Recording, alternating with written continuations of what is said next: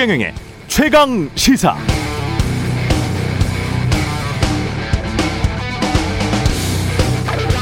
네, 우리 뇌가 생각하고 걱정하는 일의 대부분은 이미 과거에 벌어진 일, 그래서 현재는 어떻게 되돌릴 수가 없는 일입니다. 또는 미래에 일어나지도 않을 일, 그래서 걱정할 필요가 없는데 걱정하는 일이라고 하죠. 그래서 한정된 시간, 우리의 인생을 잘 살려면 현재, 지금 이 순간에 집중해야 한다. 까르페 디엠, 이 순간을 잡아라. 그래야 일의 효율성도 높아지고 삶의 만족도도 올라간다고 합니다. 그런데 이게 잘 안 됩니다. 보통은 이미 일어나버린 과거 일들의 마음을 두고 자책하거나 남탓하고 현재에 집중하지 못하면서 미래에 일어나지도 않을 일들에 대한 쓸데없는 망상, 계획만 세우는 경우가 많죠. 그런 의미에서 올림픽 여자 배구팀 김연경 선수는 참 특별한 사람입니다. 해보자. 후회하지 말고, 후회 없이 차분하게 하나 돌리자고. 예, 말하는 메시지가 단순하고 긍정적이면서 모두 현재, 지금 이 순간에 집중하게 만듭니다. 코트 위에 강력한 리더십이죠. 김연경 같은 리더십, 우리 정치에도 꼭 필요한 것 같습니다만, 그렇다고 또 올림픽 끝나고 우리 정치인들 김연경 선수와 사진 찍으면서 이미지 연출하려고 하지는 마십시오. 본인들의 카리스마, 리더십으로 승부해야겠죠. 그러려면 김연경 선수 같은 세계적 실력이 기본이 되어야 함은 물론입니다.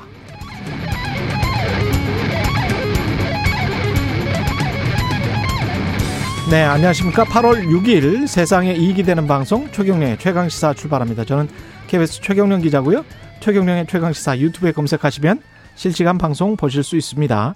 문자 참여는 짧은 문자 50원, 기본자 100원이 드는 샵9730, 무료인 콩 어플 또는 유튜브에 의견 보내주시기 바랍니다. 이제 1라디오 콩에서도 보이는 라디오 들을 수 있죠. 콩 앱 켜시고 1라디오 채널 화면 하단에 캠코더 마크 누르면 1라디오 생방송 보이는 라디오로 보실 수 있습니다. 오늘 1부에서는 국민의힘과의 합당 문제, 국민의당 이태규 사무총장과 알아보고요. 2부에서는 대권 도전 선언한 국민의힘 최재형 전 감사원장 만나봅니다.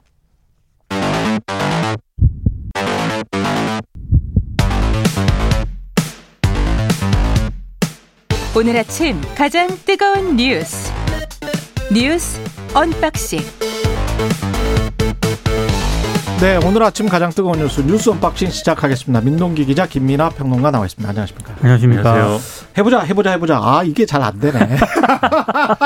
이 김연경 선수처럼 이렇게 잘 돼야 되는데 역시 해보자 뉴스 언박싱. 예, 해보자. 후회를 남기지 않는. 후회하지 말고 언박싱. 뭐 예. 해보자 최강 시사. 예, 뭐 보자 외신. 예. 예, 청취자 이지연님도 김연경 선수 성대모사.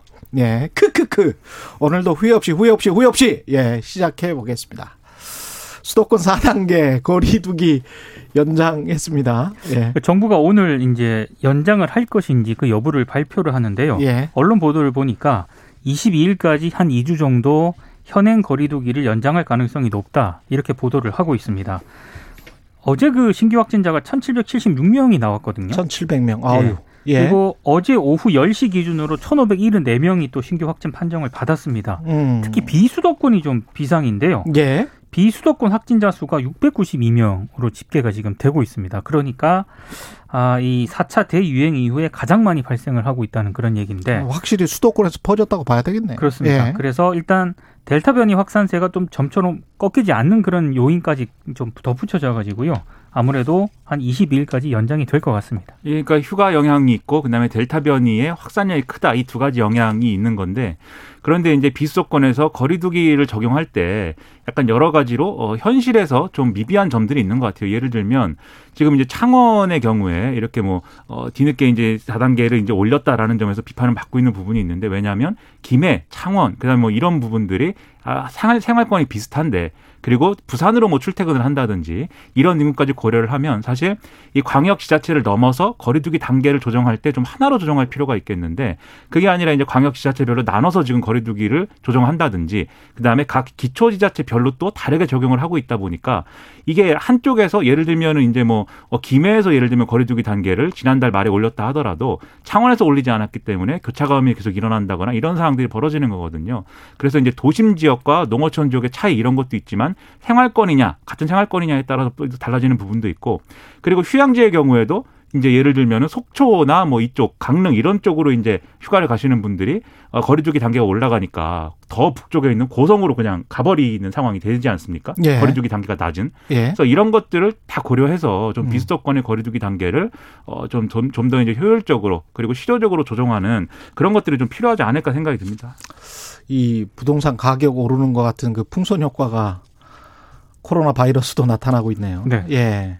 백신만이 답인데 백신과 관련해서 문재인 대통령이 2025년까지 글로벌 백신 5대 강국으로 도약하겠다라고 밝혔습니다. 어제 우리가 반도체하고 배터리가 굉장히 강하지 않습니까? 예. 여기에 이제 백신까지 이제 얹혀가겠다 이런 구상을 어제 밝혔는데요.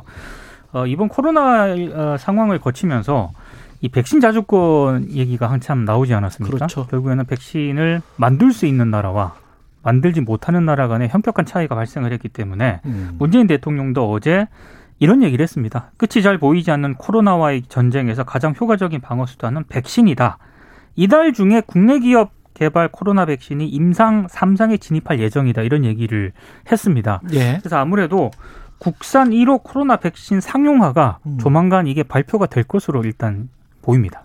지금 뭐 서방권에서는 미국, 영국, 독일, 그렇죠. 바이오엔테크도 독일 회사니까요. 그렇게 되네요.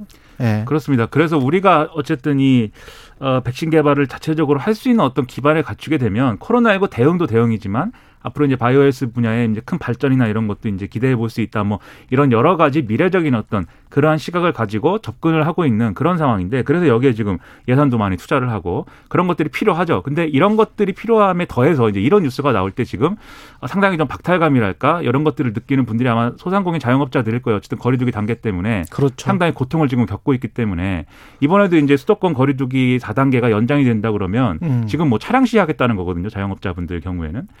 그래서 이런 부분들의 어떤 불만을 해소할 수 있는 뭐 예. 그런 좀 더 이제 강한 지원이나 이런 것들도 같이 이제 좀 중요하게 생각을 하면서 이 예. 정부와 정치권이 대응해야 되지 않는가 이런 생각이 들었습니다. 어제 정재훈 교수 인터뷰에서 최경령의 최강시사 인터뷰에서 그런 말씀하시더라고요. 50대 접종이 완료되는 8월 말 그때 정도 되면 한 50% 정도 될 것 같은데 그때부터는 논의를 좀 시작할 수 있지 않을까. 그래서 1, 2개월 정도만 참자 그런 이야기를 하시더라고요.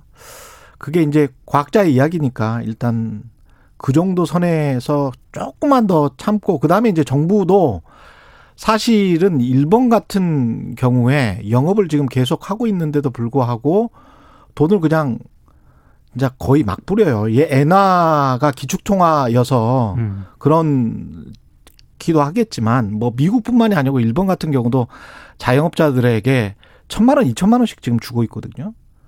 그래서 오히려 뭐 매출이 늘었다라고 하는 그런 자영업자들도 나타나고 있기 때문에 우리가 이게 너무 그 국가 재정 이게 사실은 엄밀하게 이야기하면 정부 재정 아니겠습니까? 그렇습니다. 네. 가계 재정을 좀 신경을 써야 될 것 같아요. 그렇습니다. 예. 윤석열 후보는 후쿠시마 발언 이건 또 무슨 발언입니까? 지난 4일 부산일보와 예. 인터뷰를 했는데요. 우리나라의 그 부산, 울산, 경남은 원전 최대 밀집 지역이고 원전 확대에 대한 우려가 있다. 이렇게 기자가 물었습니다. 여기에 대해서 윤 전 총장이 뭐라고 답변을 했냐면 후쿠시마 원전이 폭발한 것은 아니다. 지진 해일이 있어서 피해가 크긴 했지만 원전이 붕괴된 것은 아니다라고 얘기를 했고요. 방사능 유출은 기본적으로 안 됐다. 이렇게 얘기를 했습니다. 그러니까 후쿠시마 원전에 대해서 방사능 누출이 안 됐었습니까? 이게? 제가 알고 있는 것과 완전히 다르게 알고 있는 것으로 지금 보이고요. 예, 특히 예. 국제원자력기구 같은 경우에는 후쿠시마 원전 사고에 대해서 최고 등급인 7단계까지 7단계였잖아요. 매긴 그런 상황이거든요. 이게 체르노빌도 7단계였거든요. 그렇습니다. 예. 그래서 이제 이 인터뷰 내용이 논란이니까 이 기사가 게재된 이후에 4시간 30분 만에 이 부분이 삭제가 됐고요. 윤 전 총장 측에서는 지진의 일이 없었다면 방사능 유출도 없었다는 뜻이었는데 이게 축약이 되면서 오해가 생겼다라고 얘기를 했습니다. 그리고 어제 공식 입장문까지 냈는데요. 인터넷판에 처음 올라온 기사는 후보의 의도와 다르게 반영이 됐다. 의미가 다르게 전달이 됐을 경우에 서로 조정할 수 있는 문제다라고 주장을 했습니다. 그러니까 이게 이런 얘기를 하려고 했던 것 같아요. 그러니까 어떤 선의를 가지고 이해를 해본다면 무슨 얘기를 하려고 한 건지. 네. 일단 이제 그 원자로의 이제 경남 연계 안에 있는 그런 시설들이 이제 자체적으로 체르노빌처럼 폭발했다거나 이런 건 아니고 그 당시에 이제 냉각수가 들어가고 그 다음에 이제 지진 해일의 영향으로 이게 제대로 설비가 작동하지 않으면서 냉각수가 대량 투입되는데 이때 이제 연료봉하고 이 물하고 닿으면서 거기서 수소가스가 발생하거든요. 예. 그리고 이 수소가스의 압력 때문에 이 원자로 지붕이 날아가 버립니다. 그게 이제 폭발한 것이고 그 상황이 이루어지면서 이제 이 원자력 발전소가 완전히 열려버렸기 때문에 방사능 누출이 일어난 거예요. 그러니까 이렇게 보면은 체르노빌 사고와는 좀 다른 건 분명합니다. 이 체르노빌 사고는 그 원자로 자체와 그리고 원자로 운영과 관련된 능력이 사고로 이제 바로 이어진 것이기 때문에 이게 다른데 그럼에도 불구하고 원전의 안전성에 대한 의문을 가지는 굉장히 중요한 사례라는 거는 분명하거든요. 그럼 지진 해일이라는 게 있기 때문에 이렇게 뭐 문제가 됐다라고 지금 얘기를 하지만 지진 해일이 아니더라도 다른 자연재해에 있어서도 이렇게 취약할 수 있다는 걸 드러내는 그러한 사례란 말이죠. 그렇기 때문에 이게 윤석열 전 총장이 이 사안을 잘 모르고 있는 것도 문제지만 애초에 하려던 얘기를 정확히 했더라도 그것은 이른바 이제 원전 외에는 대안이 없다라고 하는 분들의 일방적인 논리를 또 그대로 이제 수용한 그런 주장일 수 있는 거거든요. 예. 그래서 이 부분에 있어서 사실 윤석열 전 총장이 뭐 잘 모르는 걸 넘어서서 실제로 그러면 이 친원전, 탈원전 이 부분에 대해서 공부가 부족하다. 저는 이렇게 생각이 들고 여기서 또 하나 이제 얘기하고 싶은 거는 항상 이제 친원전 이렇게 주장하시는 분들이 이렇게 얘기를 하면서 탈원전을 주장하는 사람들은 뭘 잘 모르고 그러는 거다. 그리고 뭐 판도라 뭐 이런 자극적인 영화를 보고서는 그런 신념을 갖게 된 것이다. 이렇게 폄하하는 얘기를 하고 있는데 이렇게 서로 간에 취약한 얘기만 하면서 그런 극단적인 사례만 들어서 논쟁을 하면 합의도 안 되고 제대로 논쟁도 안 됩니다. 그래서 만약에 이 탈원전 얘기 이거에 대한 문제 제기를 정말 하고 싶으면 근거를 갖춘 탈원전을 주장하는 전문가를 만나서 얘기를 들어봤으면 좋겠고요. 예. 이런 무책임한 주장을 안 했으면 좋겠습니다. 의사 전달을 제대로 하고 국민과 소통하고 공감하는 것이 현대 그 민주주의 대통령의 가장 갖춰야 할 덕목 중에 하나인데 자꾸 이렇게 의사 전달이 잘못됐다라고 하면 나중에 어떻게 할 건지도 참 궁금하고 과연 잘못된 건가 이건 실은 실수로 봐야 되는가에 대해서는 약간 고개가 좀 갸우뚱해지는데요. 왜냐하면 이게 서울대 원자핵공학과 학생들도 만나고 카이스트 학생들도 만났잖아요. 예. 그때 윤 전 총장이 뭐라고 얘기를 했냐면 후쿠시마 원전 사고 얘기를 하면서 그 일본의 집안과 관련된 문제지 원전 자체 문제는 아니다 이렇게 얘기를 한 적이 있거든요. 그러니까 이런 맥락을 봤을 때 이게 단순 뭐 축약의 문제라거나 실언의 문제는 아닌 것 같고 본인이 이 원전 문제에 대해서 이런 생각을 확실히 가지고 있는 게 아닌가라는 생각을 할 수밖에 없습니다. 그러니까 일방적인 이야기를 아까 김민아 평론가 이야기대로 일방적인 이야기를 듣고 그게 확신이 된 것 같은데 네.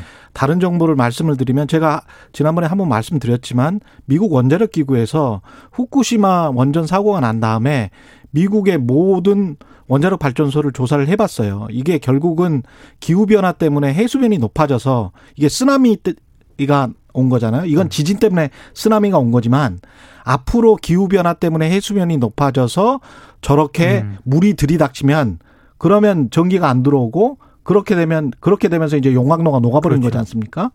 그런 사고가 있을 가능성을 가지고 등급을 다 매겼는데 거의 대부분이 위험 등급이었어요. 왜냐하면 그건 생각을 이제까지 못했거든. 그렇죠. 그리고 다 원전은 구조학상으로는 다 해수면 옆에 있어야 돼요. 해안가에 있죠. 해안가에 있어야 됩니다. 그렇죠. 왜냐하면 냉각수 때문에 그렇게 할 수밖에 없어요. 그래서 강가나 해안가에 있는데 해수면이 높아지면 이거 어떻게 하지? 이런 걱정을 2015년에 미국 원자력기구에서 했고 보고가 됐고 블룸버그에서도 보도가 됐습니다. 외신에 이렇게 많이 보도가 됐습니다. 예. 근데 왜 이런 자꾸 외신을 안 봐가지고 해수면 이야기를 하면서 그러면서 이게 원전 사고 근본적인 원전 사고는 아니니까 괜찮다라고 생각을 하는 건지 모르겠어요. 오히려 지금 미국에서는 해수면 때문에 원전을 어떻게 하지라고 미국 원자력기구에서 생각을 하고 있는 건데 지금. 그러니까 정치인이 잘 모르는 문제를 너무 자신 있게 얘기하면 반드시 이렇게 역풍을 맞게 됩니다. 윤석열 전 총장 지난번에 뭐라 그랬냐면 탈원전 관련 수사를 다루면서 나도 원전 문제에 대해서 잘 알게 됐다는 식으로 얘기를 하면서 탈원전 얘기를 또 한 적이 있거든요. 근데 지금 잘 모르지 않습니까? 정확하게 모르잖아요. 정확하게 모르면 그 수사는 어떻게 그러면 뭐 지휘를 한 겁니까? 이런 의문이 연이어서 일어날 수가 있거든요. 부산일보 측 대응도 문제가 있는 것 같아요. 예. 이 부분에 대해서 수정 요청을 했다 하더라도 제가 봤을 때 그 분명히 녹음도 다 했을 거고. 그럼요. 본인 자체적으로 이게 확인을 할 수 있는 방법이 있었는데 예. 이게 정치권에서 문제를 제기할 때까지 삭제된 상태로 그냥 가만히 있었거든요. 요청을 받아들여가지고. 그 뒤에 나중에 해명을 했는데 이런 태도들은 문제가 있는 것 같습니다. 근데 이제 처음에 인터뷰를 하고 나서 상호 이제 인터뷰한 게 지면에 실리는 내용을 상호 확인하는 그런 절차랄지 그런 게 있잖아요. 예. 이 과정에서는 제가 볼 때는 이런 뭐 실언을 했다든지 잘못된 얘기를 했다고 하면 그런 것들이 이제 빼줄 수도 있는 것이고 서로 간의 협의에 의해서 할 수 있는 문제라고 보는데 근데 이건 이미 인터넷에서 나간 기사였거든요. 그렇죠. 인터넷에서 나간 기사를 어떻게 다룰 것이냐는 이런 방식으로 다뤘다고 한다면은 이것은 사실은 이제 정치에 좀 이제 언론의 어떤 기사가 휘둘렸다 뭐 이렇게 볼 수도 있는 차원이 있기 때문에 부산일보 보도국의 판단이 좀 문제가 있었던 거죠. 그렇죠. 이런 부분에서 예. 좀 더 신중했어야 된다고 봅니다. 예, 범여권 의원들 74명이 한미 연합훈련 연기하자라고 성명을 냈는데 이거는 야권이 상당히 반발하겠습니다. 민주당 의원하고요, 예. 정의당, 열린민주당, 기본소득당 그리고 무소속 의원들이 이름을 올렸는데. 일단 미국과 협상을 다시 해서라도 훈련을 연기하는 게 지혜로운 대처다라고 주장을 했고요. 사실상 이제 북한의 남북 당국 간 대화, 그러니까 이 연합훈련을 연기하는 대가로 북한의 남북 당국 간 대화 재개를 요청을 한 그런 셈인데 예. 말씀하신 것처럼 야당이 강력하게 반발하고 있고요. 민주당 지도부도 반대를 하고 있습니다. 이미 훈련이 준비된 상황이고 지금 남북 통신선 연결 정도로 훈련을 미룰 까닭은 없다. 뭐 일정의 변화를 줘야 할 만큼 남북 북미 협상이 진전되지 않았다는 그런 의미로 송영길 대표가 지금 반대를 하고 있는 그런 상황이어서 이 문제가 민주당 내부에서도 약간의 갈등의 소지가 좀 있습니다.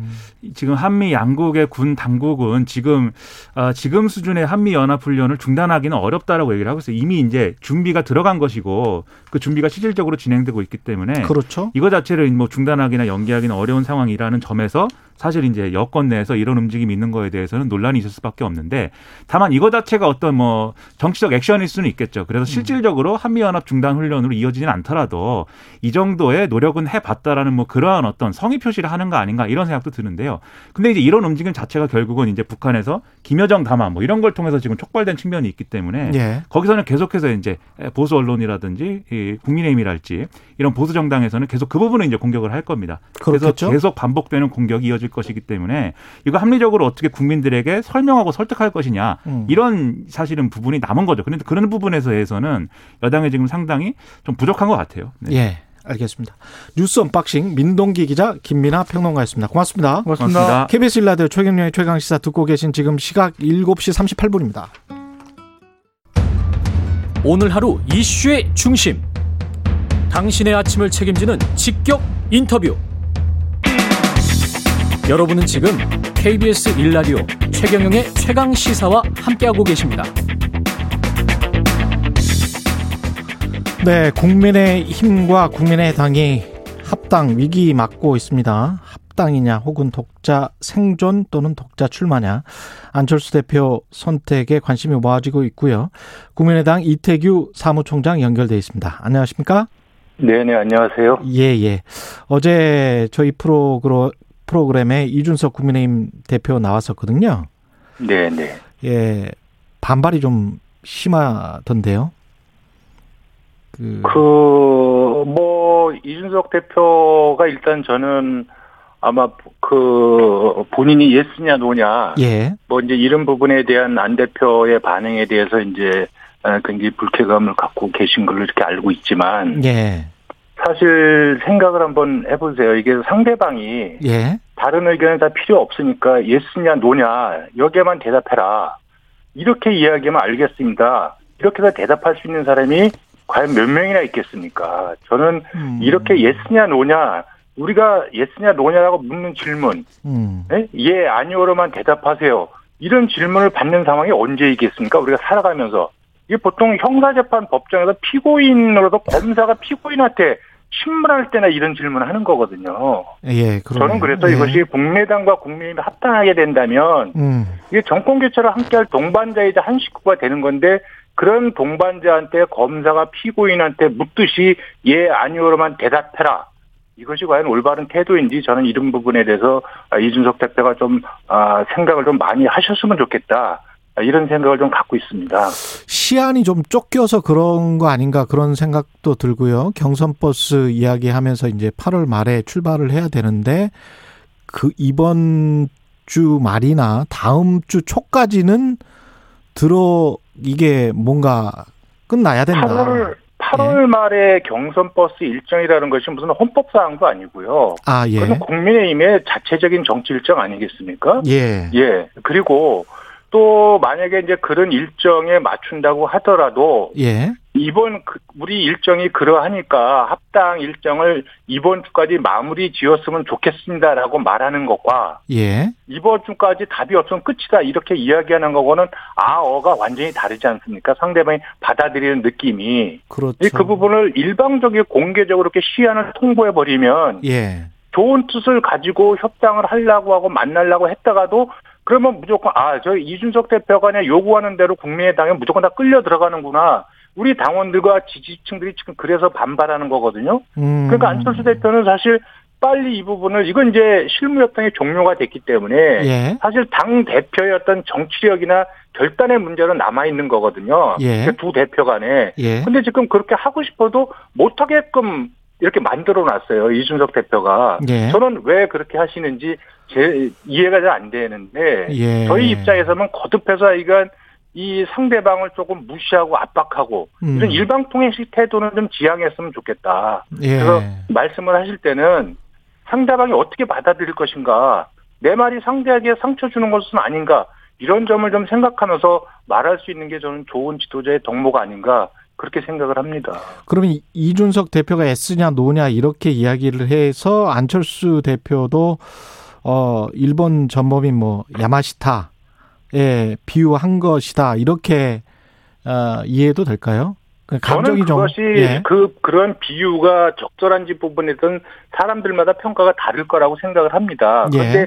그 이전에 마치 상대방을 법정에서 죄인 다루듯이 하듯이 예냐, 예스냐, 노냐만 이야기해라. 이런 태도는 저는 잘못됐다고 생각이 들고요. 예. 또 안철수 대표가 그렇게 어떤 그 반대 의견을 냈는데 또 바로 기다렸다는 듯이 말꼬리 잡고 나오는 것도 저는 공당의 대표 모습으로는 그렇게 좋아 보이지 않는다.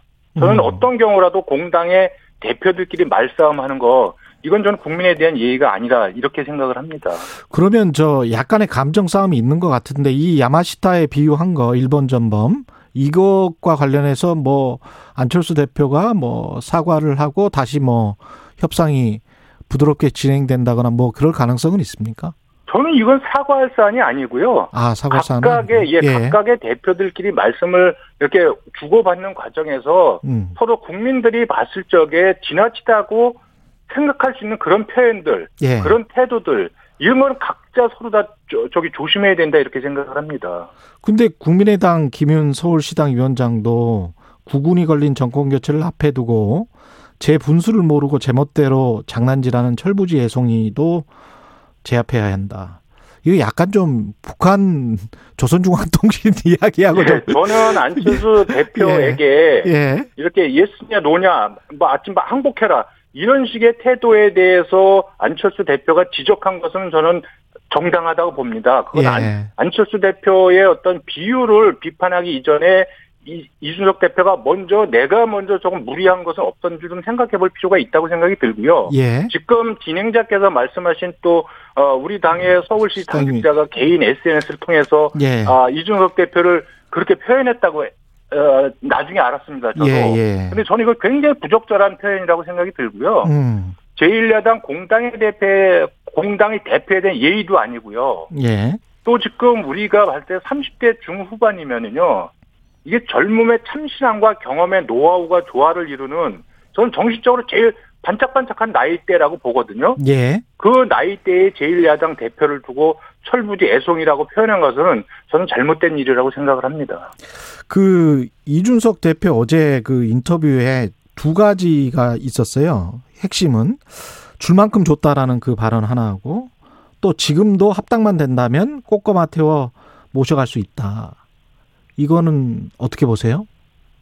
글쎄, 그 실무적으로 합의된 부분도 꽤 있고요. 예. 예. 근데 이제 가장 중요한 당면 개정이나 뭐 이런 부분들 안 된 거 아니겠습니까? 그래서 예. 그것은 정치적인 두 대표 간의 어떤 정치력이나 결단에 이제 그 남아있는 부분인데 저는 이 합당이라는 거는 두 당이 합당하는 거는 정권 교체 그리고 더 나은 선택을 위해 야권의 가치와 영역의 확장이라는 그런 명분과 목표가 달성되면 저는 자연스럽게 되는 것이지 안철수 대표가 별도로 개인적으로 꼬까마 타고 들어갈 일은 저는 없다고 생각을 합니다. 예. 가령 예를 들어서 안철수 대표라는 그 이준석 대표의 이제 표현대로면 진짜 큰 소 한 마리가 들어가느냐 마느냐 이것이 통합 야당이라는 목장의 목표가 되면 안 되고 소비자가 안심하고 찾을 수 있는 믿을 수 있는 목장이 되는 것이 저는 합당의 목표가 돼야 된다고 생각이 들거든요. 그렇기 예. 때문에 지금 두 당 간에 있어서 당명 개정이 된다 안 된다 이런 문제가 문제의 본질이 아니고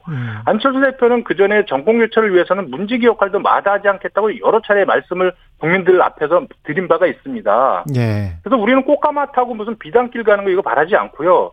자갈밭이라도 함께 달릴 진정한 동지를 원하는 것인데 우리는 지금 국민의힘에게 과연 그럴 의지가 당신들은 있는 겁니까? 라고 묻고 있는 거죠. 예, 그럴 의지가 있는가를 시험할 어떤 구체적인 사안들, 당명 개정이랄지 안 된 부분들 말씀하셨는데 뭐가 가장 필요한가요? 국민의당 입장에서는? 저는 지금 당명 개정은 이제 당내에서도 의견이 각자 좀 다릅니다. 예. 예, 그래서 권은희 의원 같은 경우는 이제 실무협상단을 맡아서 협상에 임했을 때는 당원과 지지자들이 바라는 최대치를 들고 나가는 건 당연한 거 아니겠습니까? 예. 예, 근데 저는 이제 협상을 하는 데서 목표는 분명히 있지만 포기할 수 없는 절대치는 저는 없다고 생각을 합니다. 이것이 무슨 부패척결이나 국가 안보적인 중요한 차원이면 다른 문제겠지만 그것도 아니고 정권 교체를 위해서 힘을 합치자면서 합당 논의를 하는데 서로 간에 이거 아니면 죽어도 안 된다는 안을 들고 나오면 그 협상이 되겠습니까? 그래서 100%를 못 얻으면 7, 80%를 얻을 수도 있고 어떤 경우는 4, 50%를 얻어서 절충점을 찾아서 일을 되게 만드는 거 이게 저는 정치구 협상이라고 생각을 하고요. 예. 다만 지금 양당 간의 어떤 갈등의 어떤 그 긴장도가 높아지고 갈등이 이렇게 일어나는 것 좀 보이는 데 있어서의 본질은 당면 개정이 아니고 상호 간의 저는 진정성과 신뢰 확인의 문제가 아닌가 그렇게 생각을 갖고 있습니다. 진정성과 신뢰 확인의 문제다.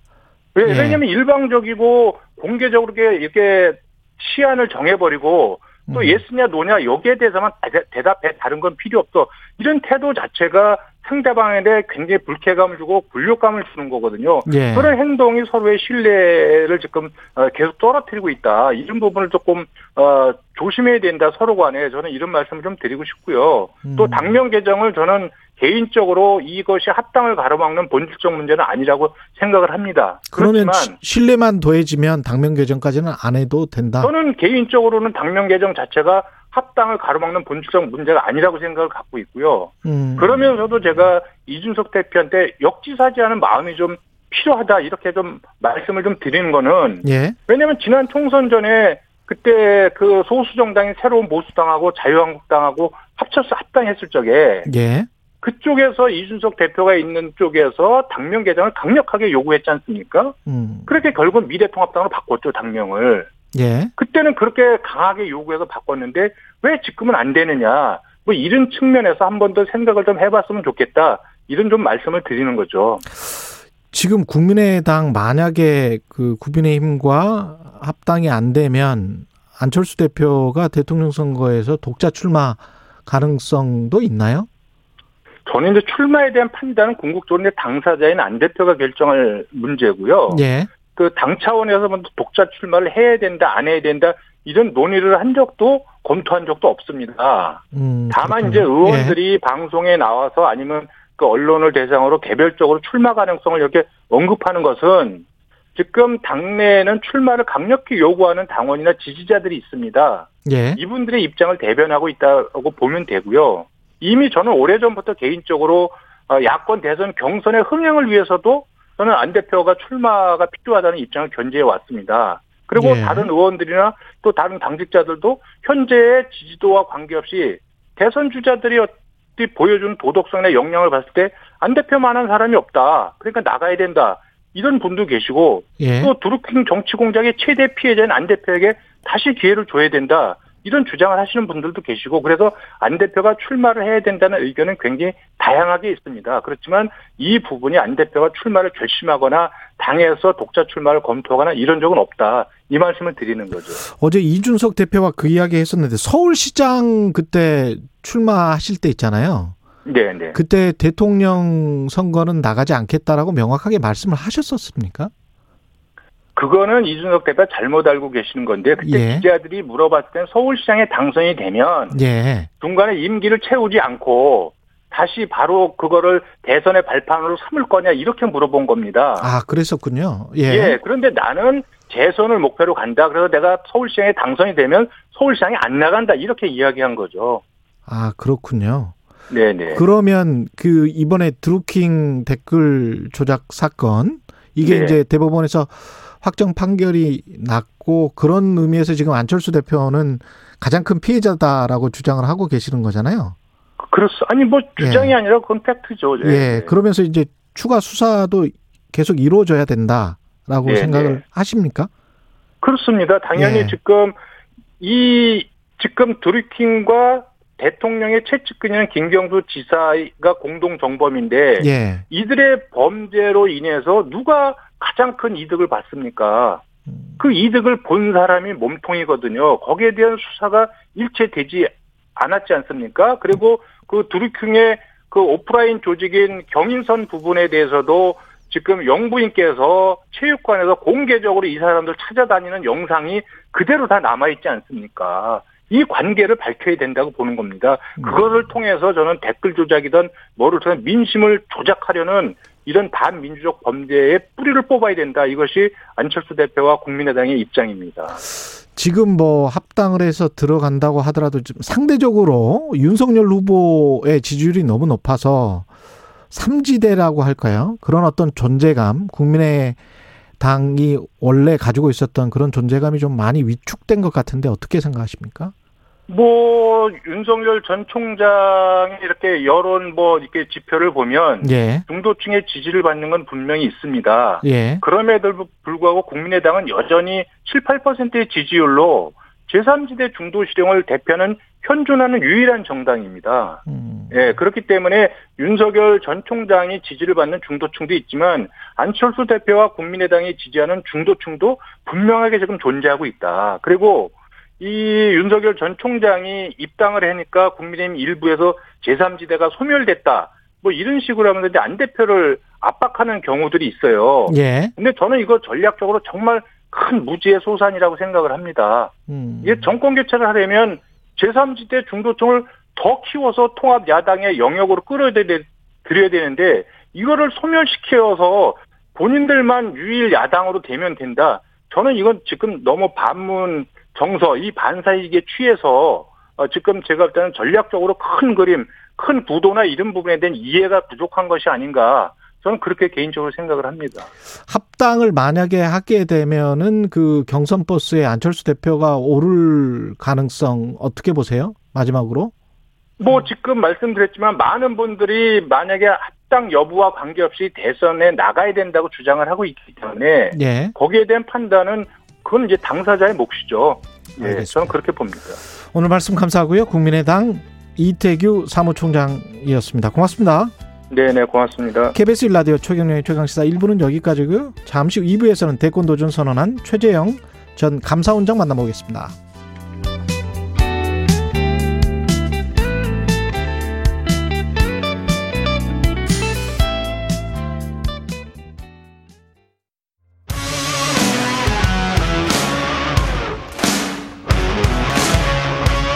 오늘 하루 이슈의 중심 최경영의 최강 시사. 네, 무너져가는 대한민국을 지켜만 보고 있을 수는 없다. 국민의힘 대권주자인 최재형 전 감사원장이 대선 출마를 공식 선언했습니다. 지난 6월 28일 감사원장에서 물러난 지 37일 만이죠. 발걸음이 바쁜 국민의힘 최재형 대선 예비후보 연결돼 있습니다. 안녕하세요. 네, 안녕하십니까. 최재형입니다. 예, 최재형 후보님 처음 뵙겠습니다. 안녕하십니까. 네, 반갑습니다. 예, 지금 저 지역 민심 투어 시작하셨다고요? 네, 제가 태어나고 어린 시절을 보낸 진해를 중심으로 한 창원 경남 지역에 내려와 있습니다. 예, 거기에서 뭘 하실 예정이신가요? 네, 이곳에 계신 그 시민들의 목소리를 직접 듣고 그분들이 어려움을 제가 앞으로 해나갈 일들에 반영시키려는 그러한 일을 하고 있습니다. 예, 평생 법관 그다음에 이제 감사원장 하셨는데요. 대선 후보로 나와 보니까 그리고 뭐 국민의힘 입당 정치라는 거 처음 해보시잖아요. 네, 그렇습니다. 어떠신가요? 예, 그동안은 제가 감사원장으로서 공직 사회의 모습만 살펴보다가 예. 대선 후보로 나와서 국민들이 삶을 직접 살펴보니 국민들이 얼마나 힘들게 살고 계신가라는 것을 직접 체험할 수 있었습니다. 이런 국민들의 목소리를 제가 앞으로 정치를 해나가는 데 적극 반영해서 이 나라의 국민들이 보다 편하게 잘 사실 수 있는 그러한 방안을 만들어내도록 노력하겠습니다. 잘 사시는 분들도 많아요. 대한민국 국민들 중에. 네, 그렇죠. 예, 잘 사시는 분들도 많지만 그게 어려운, 예. 그래도 우리가 관심을 가져야 되는 거는 좀 어려운 분들, 힘들게 사시는 분들을 도와야 되지 않겠습니까? 그렇죠. 예. 네. 지금 그런 것 때문에 어려운 분들을 도와야겠다. 이런 것 때문에 이제 대선 후보에 출마를 하신 겁니까? 그 대선 출마를 하시면서 이제 기자회견도 하고 그러셨는데 왜 네. 출마를 하셨는지 좀 간략하게 말씀을 해 주십시오. 네, 제가 감사원장으로서 국정에 관한 여러 가지 일들을 살펴보고 또 국민의 한 사람으로서 이 나라가 지금 가고 있는 방향들을 살펴보니 정부가 하는 일들이 우리나라가 과연 이대로 가서는 될 것인가 하는 그러한 좀 위기감이 있었습니다. 예. 여러 가지 정책들이 시행되는 과정에서 잘못되는 것들 있어서 국민들이 고통을 받는 부분, 그다음에 남북 관계에 있어서도 과연 우리나라의 안보와 평화 이걸 지킬 수 있는 그러한 의지와 구체적인 방안을 가지고 사고 있는지에 대한 좀 불안함 이런 것들이 있어서 이 나라가 앞으로 모든 국민들이 좀 더 안심하고 편안하게 잘 살 수 있는 그런 나라를 만들어야 되겠다는 생각을 가지고 제가 정치를 결심하게 됐습니다. 그 직접 쓰신 출마 선언문 통해서 보면 무너져가는 대한민국을 지켜볼 수 없다라고 말씀을 하셨는데 지금 대한민국이 무너져가고 있다고 보시는 거죠? 네, 제가 보기에는 지금 있는 지금과 같은 상태로 계속 이 나라가 흘러가면 상당한 그 위기가 올 수 있다 그런 생각을 했습니다. 구체적으로 어떤 부분이 어떻게 무너져가고 있을까요? 네. 여러 가지 정책들을 시행하면서 그 정책들이 시장에 제대로 반영되지 않은 것들에 대해서 정부가 이념에 치우쳐서 그러한 정책들을 제대로 시정하지 않고 그대로 밀고 가는 부분 그리고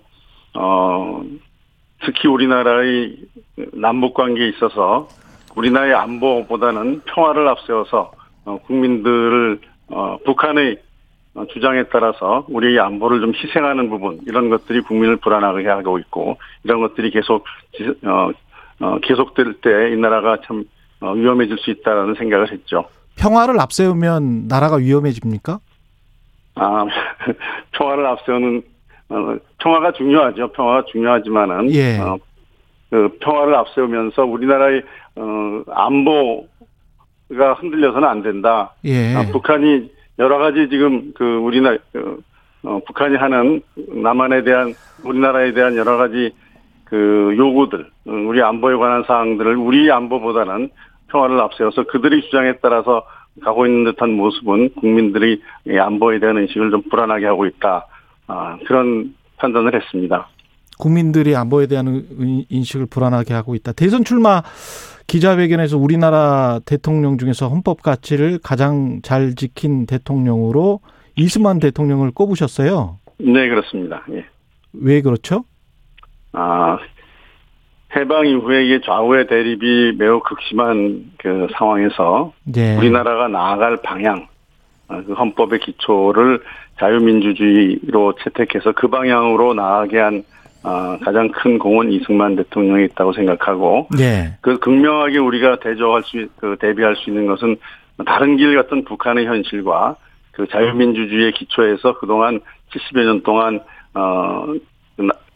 살아온 이 대한민국 현실을 비교해 보면 그때의 선택이 우리나라의 방향을 참 잘 정했구나라는 의미에서 우리나라의 헌법이 자유민주주의에 기초할 수 있도록 한 그러한 공이 현재 우리나라를 만든 가장 큰 현재 우리나라를 만드는 데 가장 큰 역할을 하셨다. 이런 면에서 제가 그런 말씀을 드렸습니다. 우리나라의 헌법에 평화도 있을 것 같은데요. 그죠? 네. 예. 그렇죠. 예. 이승만 대통령의 공은 큽니다만은 과거에 보면 4.4 5입 개헌할 때 생각나시죠? 네. 그렇죠. 예. 여러 가지 과도 있어서 제가. 헌병대를 시켜서 국회의원들을 끌고 가서 투표를 하게 한 다음에 개헌을 네. 하려고 본인의 집권을 연장하기 위해서 개헌을 하려고 했고 그게 정적수에 미달되자 4.4 5입이라는 희한한 논리로 개헌을 했고요. 4.4 5입 개헌이고. 그렇죠. 네. 3.15 부정선거도 했고요. 네, 그렇죠. 이게 헌법의 가치는 아니지 않습니까? 예. 제가 말씀드린 취지는 예. 가장 근본적인 우리나라의 출발의 방향을 제대로 잘 잡았다라는 의미에서 말씀을 드린 거고 예. 제가 분명히 말씀드릴 때 공과 과가 있다. 예. 공과 과가 있지만 우리나라의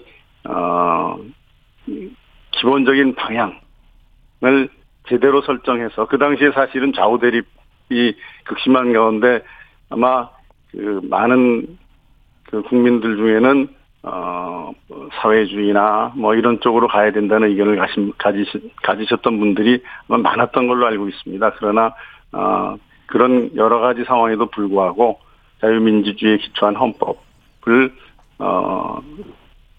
헌법의 기초를 자유민주주의에 둘 수 있도록 했다는 그런 점을 제가 강조한 것이고 예. 그분이 과를 우리가 눈 감아주거나 그분의 과에 대해서 가볍게 평가하려는 생각이 있었던 것은 아닙니다. 그러면 순위를 매기자면 이승만, 박정희, 최규하, 김영삼, 김대중, 노무현, 이명박, 박근혜, 문재인.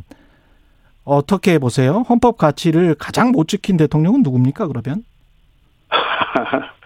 모든 대통령이 헌법 가치를 다 지키려는 노력을 하신 부분이 있겠죠. 그러나 일을 하시다 보면은 예. 헌법 가치에 반하는 그러한 일들도 하셨을 것이고요. 전두환 같은 경우는 어떻습니까? 전두환 같은 경우는 그 집권 과정에서 민주적인 절차에 의해서 집권했다고 보기 어렵겠죠. 예. 그러면 헌법 가치하고는 상관이 없는 분이 있네요. 상관이 없다기보다도 헌법 가치를 제대로 지키면서 집권하진 않았다. 그렇게 봐야 되지 않겠습니까? 그렇게 생각을 해본다면 국민의힘의 네. 전신이 쭉 올라가다 보면 민정당인데 네. 국민의힘을 선택하신 이유는 뭐죠? 정당이 과거에 어떠한 그 태도를 취했느냐라는 것만 가지고 선택한 것은 아니고요. 네. 항상 변하는 거 아니겠습니까? 네, 항상 변하고 예. 지금 현재 제가 가지고 있는 생각과, 그래도 가장, 가까운, 그러한, 분들이 모여있는 곳이 국민의힘이다. 라는 생각을 가지고 국민의힘에 입당하게 됐습니다. 제가 가지고 있는 생각을 정책으로 좀 풀어주시면 좋을 것 같은데요. 어떤 정책을 가장 앞세우십니까? 대선 후보로서? 대선 후보로서 제가 가지고 있는 가장 앞세우는 정책이라고 말씀드리면은 네.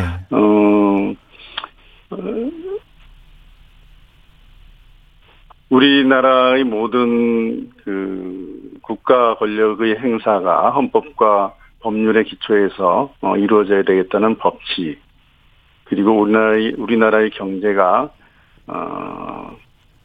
정부의 주도나 관 주도보다는 보다 많은 기업과 또 국민들의 자율적인 경제 활동을 중심으로 가야 되겠다는 생각, 예. 뭐 이런 생각들을 가지고 있죠. 조금만 더 구체적으로 말씀해 주셨으면 좋겠는데, 법치는 원칙적인 것이고 기업이 자율적으로 해야 되겠다는 건 어떤 의미신가요?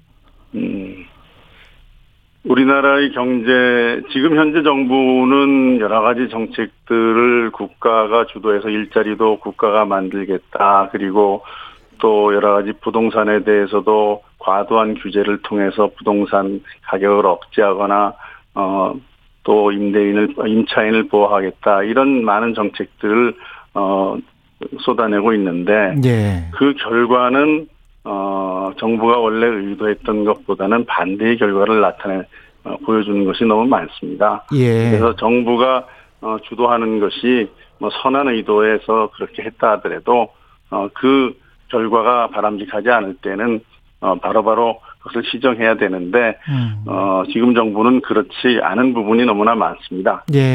저는 그래서 이 정부의 정책이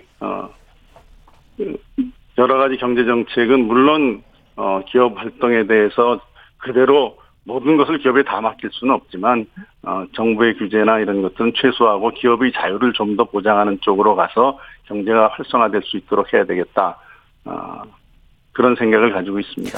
부동산에 관해서 그 정부와 반대로만 하면 된다, 이렇게 말씀하셨잖아요. 네.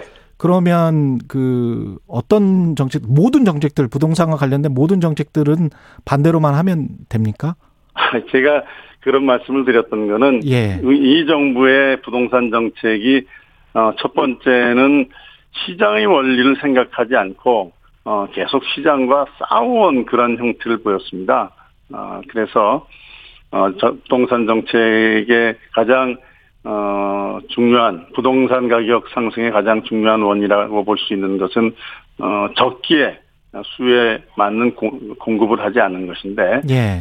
그 공급도 민간보다는 관주도로 해왔던 부분이 있고, 그게 지난번에 LH 사태 같은 그러한 정말 모든 국민들이 분노하는 그러한 일까지 벌이게 된 결과가 나왔고요. 그다음에 임차인을 보호하겠다는 그 생각으로 임대차 기간을 좀 더 길게 보호하고, 또 임대료 상승을 억제하려는 그러한 정책들이 오히려 임대료의 급격한 상승을 부추기고, 또 그 임차인이 주택을 얻는데 여러 가지 오히려 그 더 어렵게 하는 그러한 정책, 그런 결과를 낳았습니다.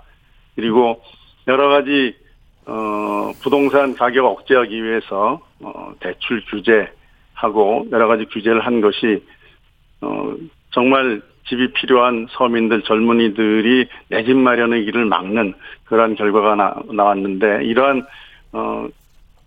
그 정부의 잘못된 여러 가지 정책들은 정부가 모든 것을 할 수 있다라는 그런 잘못된 생각에서 나온 것이어서, 이러한 정부의 생각을 버리고 부동산 시장 같은 것도 시장에 맡기면 오히려 이것이 더 원활하게 돌아가고, 국민들이 좀 더 편하게 자기가 살고 싶은 집을 마련하고, 또 편하게 또 자기가 살고 싶은 집에서 살 수 있는 그러한 그렇게 될 것이다라는 생각을 가지고 있습니다. 시장에 맡기면 다 풀릴 것이다라고 말씀을 하셨는데, 그러면 재건축이나 재개발 뭐 이런 것들도 다 시장에 맡겨서 지금 현재 있는 규제를 다 완화해야 되겠다, 이런 말씀이신가요? 전부 다 완화할 수는 없겠지만 현재와 같은, 네. 과도한 규제는 좀 풀어서 보다 그 공급이 좀 원활하게 될 수 있도록 정책을 조정해야 되지 않겠습니까?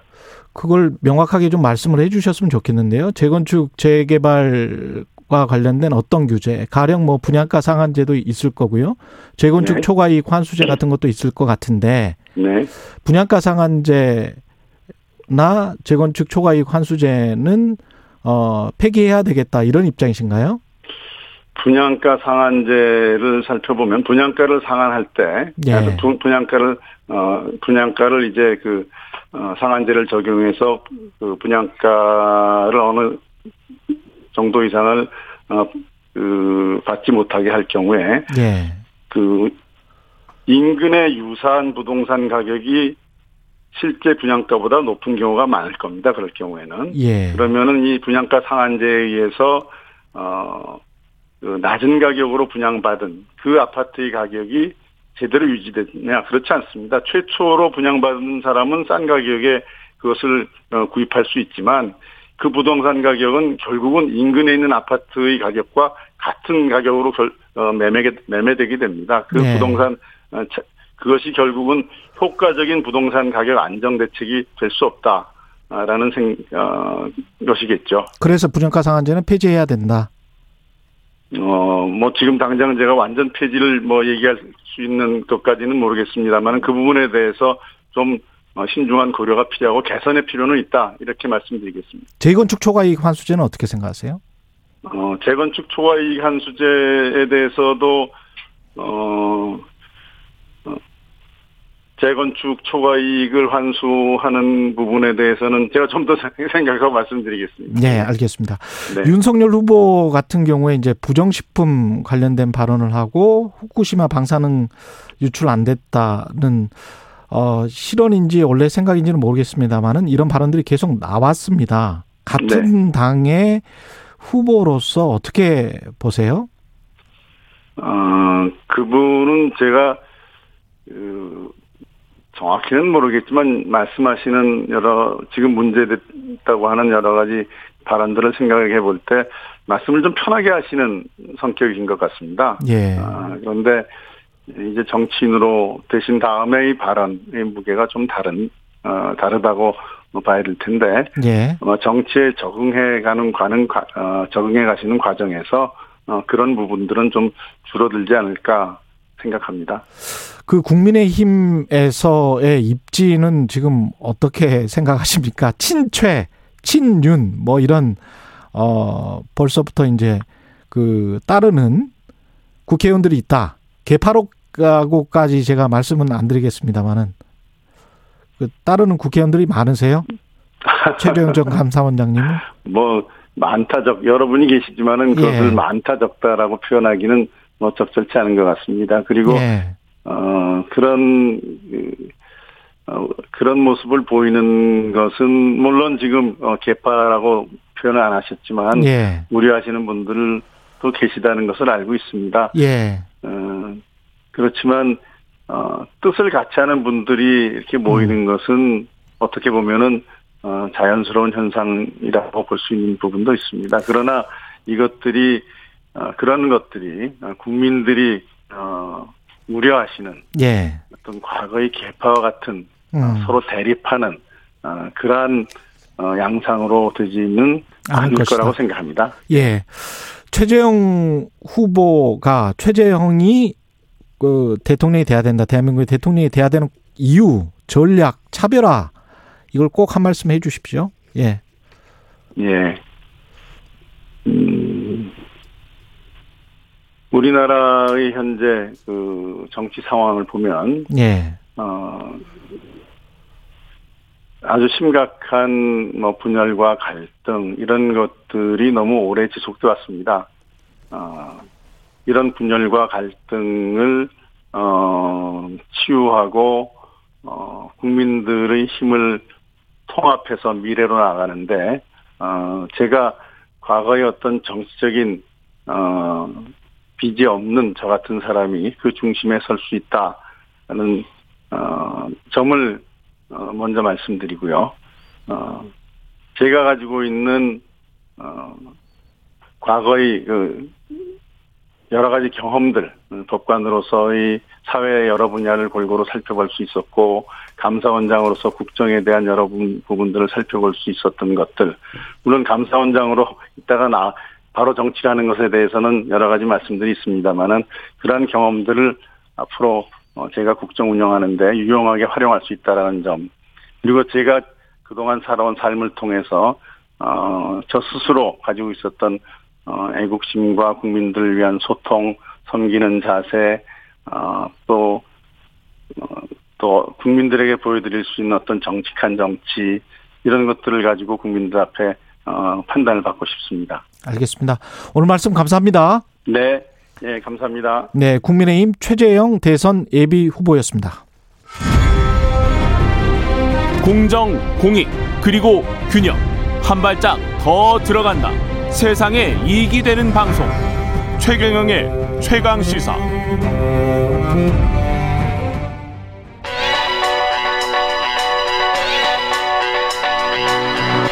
최강 시사. 김수민의 눈. 네, 김수민의 눈 시작합니다. 김수민 평론가 오셨습니다. 안녕하십니까? 반갑습니다. 예. 오늘은 무슨 이야기인가요? 네, 뭐 지난주 금요일 이 시간에 다뤘던 걸로 기억이 나는데 윤 전 총장 입당할 거냐 말 거냐, 뭐 이 문제였었거든요. 그날 입당했죠. 예, 그날 제가 여러 가지를 열어놓고 예. 말씀을 드렸는데 그날 입당할지는 몰랐죠. 저도 몰랐죠. 네, 근데 예. 예, 결국에는 뭐 역대 대선에서 보면은 거대 양당 후보가 아닌 후보들은 다 실패를 했었거든요. 예. 그런 것들을 무시할 수 없었을 것 같고 결국에 이제 오늘 준비해온 얘기는 한국 대선이 보면은 2002년, 2012년 두 대선이 다 양당 체제. 였고 50대 50 대결이었었거든요. 예. 이번에도 그런 흐름으로 가고 있고 결국에 이제 윤 전 총장 입당을 포함해서 여러 흐름들이 양당 체제 쪽으로 간다. 예, 굳어지고 대선이. 있는 흐름으로. 그러니까 대선 이후에도 양당 체제가 한동안은 될 굳어지는. 것 같다. 예, 그런 흐름으로 가고 있다는 그런 얘기를 좀 준비를 해왔습니다. 여기에서 이제 남는 당들이 사실은 뭐랄까요, 정체성이 가장 확고한 당은 정의당이랄지 국민의당 이야기를 오늘 국민의당 이야기를 그러면 하는 겁니까? 국민의당이 남아있는 변수이기 예. 때문에 대선의 변수 그렇죠. 예. 그러니까 양당 체제로 굳어지는 데 있어서 마지막 변수다라고 볼 수가 있는데, 근데 또 합당 협상은 난항이고 거의 무산이 됐다. 라고 하는 그런 아까 상황이거든요. 이태규 사무총장이랑 이야기했는데 네. 무산이 됐다라고 딱 이야기할 수 있을까요? 어떻게 보세요? 그러니까 본인들은 그렇게 선언을 하고 싶지는 않을 것 같은데 그렇죠. 근데 지금 분위기를 보면은 이준석 대표 입장은 이런 것 같아요. 최재형, 윤석열 다 차례로 버스에 태웠다. 안철수까지 굳이 안 태워도 되는 상황이다. 우리는 여유가 있다. 우리 여유가 있다. 그렇죠. 네. 그리고 거꾸로 안철수 대표나 국민의당 입장은 우리가 버스에 탄다고 해도 윤석열하고 다 타 있고 타봤자 크게 도움될 것도 없고 우리한테 국민의당한테 그렇죠. 어차피 늦은 건데 예. 서두르지 않겠다. 예, 양쪽 다 그렇게 합당의 열의를 올리지 않아도 되는 상황이 일단 도래를 한 것 같아요. 기다렸다가 다른 후보의 지지율이 혹시 떨어지면 네. 안철수 후보의 어떤 뭐 진가 뭐 네. 이런 게 더 드러날 수 있다 이렇게 생각할 수도 있겠죠. 바깥에 대기하고 있는 게 더 나을 수 있다 뭐 이런 생각도 할 수 있을 것 같습니다. 그러면 지금 현재 상황으로는 그냥 이렇게 가는 겁니까? 일단 그렇다고 볼 수 있겠고 예. 그러면은 이제 국민의당이 밖에 남아 있으면 양당 체제로 확고하게 재편되는 게 아닌 거냐 예. 이걸 좀 따져볼 필요가 있을 텐데 예. 일단 지금의 상태만 보더라도 양당 체제라고 보는 게 맞는 것 같습니다. 예. 이 양당 체제냐 다당 체제냐라고 하는 것을 수학 공식으로 계산을 할 수가 있거든요. 어떻게 계산해요? 락소 타게페라라고 하는 학자들이 고안을 한 건데 예. 자세한 내용은 제가 무료 이북으로 펴냈던 다당제와 예. 선거제도 라는 책을 보시면 김수민의 저서가 있군요. 유일한 저서입니다. 무료로 예. PDF로 인터넷으로 다운받을 수 있는데요. 그렇습니다. 심지어는 이게 지식 공유 프로젝트의 일환으로 만들어진 다당제와 책이라. 선거제도를 보면 네. 이게 수학 공식이 있는데 지금은 양당제다. 예, 이 의석의 점유율, 각 당의 의석 점유율의 제곱으로 해가지고 그걸 다 더한 다음에 그거를 이제 1에서 2 값을 나누면 되거든요. 예. 이걸 제가 뭐 다 준비를 해왔죠. 예. 해보니까 한국의 지금 현재 국회를 보니까 2.27 이렇게 나오더라고요. 아, 이게 거의 양당제네. 그렇죠. 예. 의회 내 유효 정당수라는 개념인데 2.27 당제. 정확하게 그러면 예. 양당제에 가깝다. 이미 그렇다는 거죠. 왜냐하면 국민의당이든 정의당이든 열린민주당이든 의석이 굉장히 적기 때문에 이 소수점 이하로 내려서 양당제 사사오입을 하는. 예. 예, 그래서 양적으로도 양당제고 질적으로도 예. 보면 국민의당은 이미 범야권 안에 그 계열 안에 들어가 있습니다. 지난 보궐선거 때도 단일화를 통해서 그게 강력하게 드러났고 안철수라고 하는 정치인이 국민의힘 계열 정당에 전력이 없어서 상징적으로 남아있는 것뿐이지 예. 사실상 이제 넓은 틀에서는 양당 체제 안에 포함되어 있는 그런 형국이라고 볼 수 있겠죠. 그 안철수 대표도 단일화 없이 2017년에 이제 네. 그 선거에 뛰었잖아요. 네네. 이게 그러면 5년 만에 양장 구도로 이게 굳어진 건데 그럼 복귀를 한번 해볼까요? 이게 한국 정당 체제 자체의 특징인데 양당 체제로 갔다가 다당 체제로 갔다가 이게 좀 반복되는 경향이 있습니다. 그렇군요. 예, 그러다 보니까 10년에 한 번씩 50대 50 대결이 나오는데 예. 지난 5년을 돌아보면 안철수라는 한 개인에 집중하기보다는 정치 구조를 볼 필요가 있는데요. 보통 서구의 중도 정당 같은 경우는 독자적으로 생존을 하는 경우에는 독자적인 이념이 있거나 예. 아니면은 독자적인 기반이 있습니다. 중소기업이라든지 뭐. 어떤 기독교 계열의 온건 노조라든지 녹색당이랄지. 네, 예. 녹색당 같은 경우는 중도라기보다는 좀 다른 또 그렇죠. 예. 차원에 있는데 독자 계열. 그렇죠. 예. 근데 독일 또 자민당이라는 중도 정당이 있는데 여기도 독자적인 이념이 있습니다. 예. 근데 한국의 국민의당 같은 경우는 예전에 보면 민주당에서 이탈한 정치인하고 새누리당에 만족하지 못한 중도 보수 유권자의 접합 형태였거든요. 그래.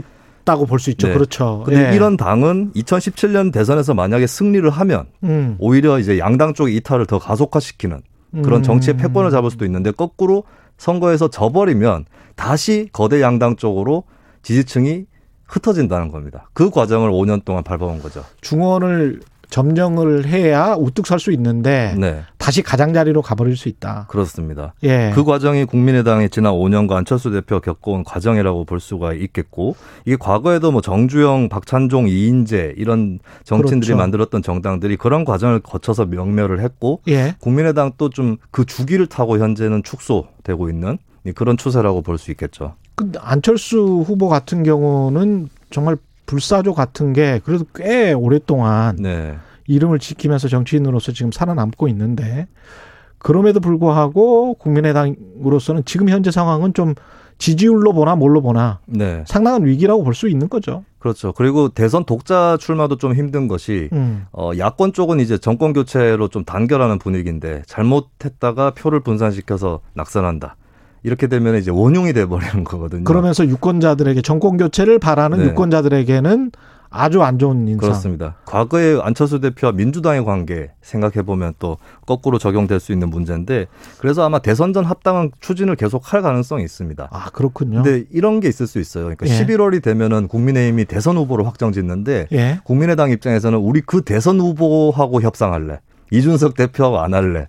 그렇죠. 예, 이런 생각을 할 수 있는 거죠. 원래 윤석열 후보가 그런 생각을 좀 했었을 거 아니에요. 예, 그리고 예. 얼마 전에도 두 사람이 안윤 회동을 했는데 어느 정도 공통분모를 확인했기 때문에 예, 대놓고 얘기하자면 이준석보다는 윤석열하고 우리가 얘기할래. 아. 이런 생각을 국민의당은 충분히 할 수 있죠. 아, 윤석열이 후보가 되면. 네, 그러니까 이제 합당이 아예 물 건너간 건 아니고 11월 아. 정도에 또 기회가 올 수 있다라고 하는 겁니다.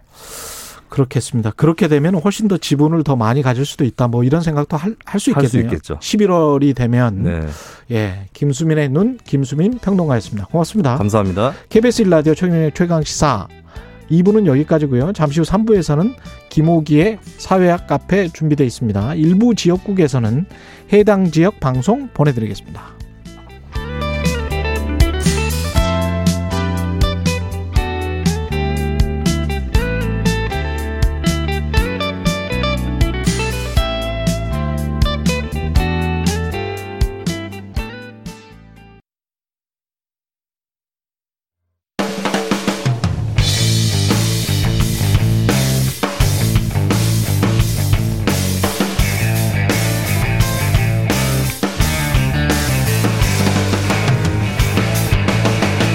최경영의 최강시사 최강시사 김호기의 사회학 카페 어서 오세요.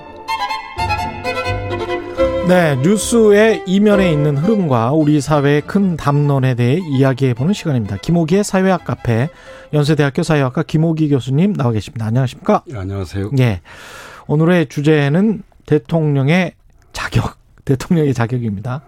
대통령 학위라는 게 있긴 있잖아요. 그렇죠? 예, 그 대통령에 예. 관한 모든 것을 예. 이제 이 연구하는 학문인데요. 예. 이 정치외교학의 자매 학문이라고 할 수 있는 그 행정학의 그렇죠. 독특한 한 분야죠. 그 박물관도 미국에 가면 대통령 박물관도 있고 대통령 학 과 관련돼서 쫙 있는데. 예예. 예. 예. 뭐 레이건 대통령을 포함해서 저도 그렇죠. 몇 군데 가봤습니다. 가보셨죠? 예. 네네. 예. 그 대통령 자격과 관련해서 지금 두 권의 책 이야기 하실 것 같은데, 아 대통령 학이라는 게 그 다른 분들은 잘 모르시겠구나. 이게 어떤 거를 연구하는 건지 말씀 좀. 그 대통령제를 취하는 미국에서 이제 특히 예. 발전한 학문인데요. 예. 그 대통령의 리더십, 뭐 예. 개인적 리더십, 그다음에 행정적 리더십, 입법적 리더십을 다루고요. 예. 대통령의 탄생이라고 하는 게 좀 과정이 있잖아요. 그렇죠. 예, 후보자가 있고 당선인이 있고 재임 대통령이 있고 퇴임 대통령이 있는데요. 이런 이제 시간적 순서 역시 다루고 있습니다. 예. 우리나라에서는 고려대학교 행정학과에서 가르치셨던 우리 함성득 교수가 예. 대표적인 대통령학 전문가셨죠. 예. 예. 대통령의 자격을 오늘은 두 권의 책으로 역시 막스 베버의 직업으로서의 정치, 예, 100년 전에 나온 책인데 뭐 바이블 같은 책입니다. 어떻게 보면 예 일단은 뭐 우리 베버는 예. 그 제가 묘비명부터 잠깐만 좀 말씀을 드려보자면요. 예. 우리는 그에 필적할 정도의 사람을 다시 만날 수는 없을 것이다. 제가 보기에 봤던 묘비명 중에 예.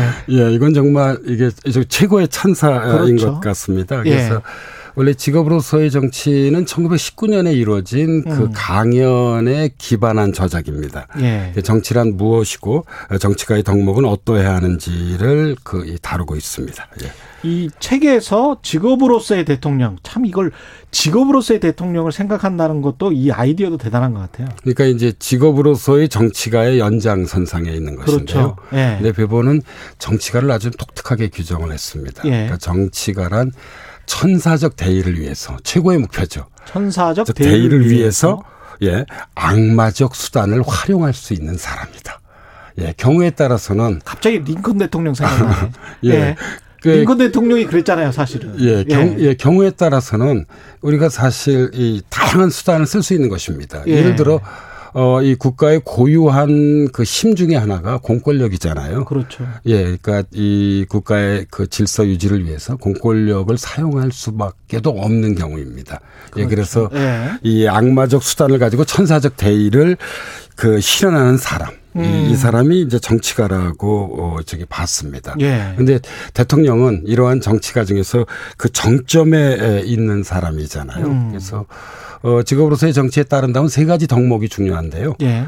열정, 책임감, 균형 감각입니다. 열정, 책임감, 균형 감각. 예, 감각. 예, 정치가라고 하는 건 자신을 지지하는 국민들이 가치와 이익을 지켜줘야 되잖아요. 예. 예, 그걸 우리가 보통 정치학에서는 대표성이라고 그러는데 이런 대표성에 헌신하는 태도가 열정이라고 봤고요. 예. 그리고 이제 이 대표성에 책임을 다하려고 하는 것이 책임 감각이고 그리고 이제 이러한 열정과 책임 감각 사이에 존재하는 게 균형 감각이라고 봤습니다. 그러니까 균형 감각이란 주어진 현실을 이제 수용하는 그런 태도입니다. 왜냐하면 어떤 사회라 하더라도 예. 사실 이 그 극우파도 있고 극좌파도 그렇죠. 있잖아요. 예. 예, 사실 이들까지도 예, 대통령으로서는 때로는 포용하는 통합하려고 하는. 그런 의지가 있어야 된다. 예, 필요하다고 볼 수 있겠죠. 예. 열정이 또 너무 지나쳐서 자신의 가치관만 맞다라고 생각을 하면 균형 감각이 결여됐다면 예. 그건 또 문제가 될 수가 있으니까요. 문제가 될 수 있죠. 예. 예. 그 열정, 책임감, 균형 감각을 갖춘 대통령. 이 있었습니까? 그러니까 미국 예. 대통령학이 이제 미국에서 발전한 예. 학문이니까요. 예. 미국의 경우에서는 저는 조금 전에 말씀하셨던 예. 그 링컨. 에브라임 링컨과 예. 그다음에 프랭클린 루즈벨트이지 않나 싶습니다. 예. 이 두 사람은 오늘의 미국을 만들었던 아주 결정적 예. 기여를 했죠. 링컨 대통령은 이제 노예 해방을 단행했고요. 그리고 프랭클린 루즈벨트는 대공황 극복과 사실 미국식 복지국가의 기틀을 만들었다고 볼 수 있습니다. 예. 참 어떻게 보면은 위기 때 진정한 대통령들이 나오는 것 같아요. 맞습니다. 예. 예. 예. 예. 그래서 리더십의 중요성은 아무리 강조해도 지나침이 없죠. 우리가 예. 보통 대학에서는 개인보다는 이제 구조나 제도를 강조하잖아요. 예. 그런데 현실 속에서는 그렇지 않은 경우도 많습니다. 그러니까 플레이어들, 선수들, 그렇죠. 정말 정치인들이 예. 예. 해내는 경우도 많죠, 사실은. 예. 개인이나 리더십이 예. 매우 중요하다고 볼 수 있죠. 예. 예.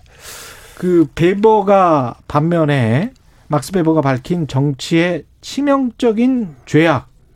이것도 있네요. 이것도 아주 인상적입니다. 예. 두 가지를 들었는데요.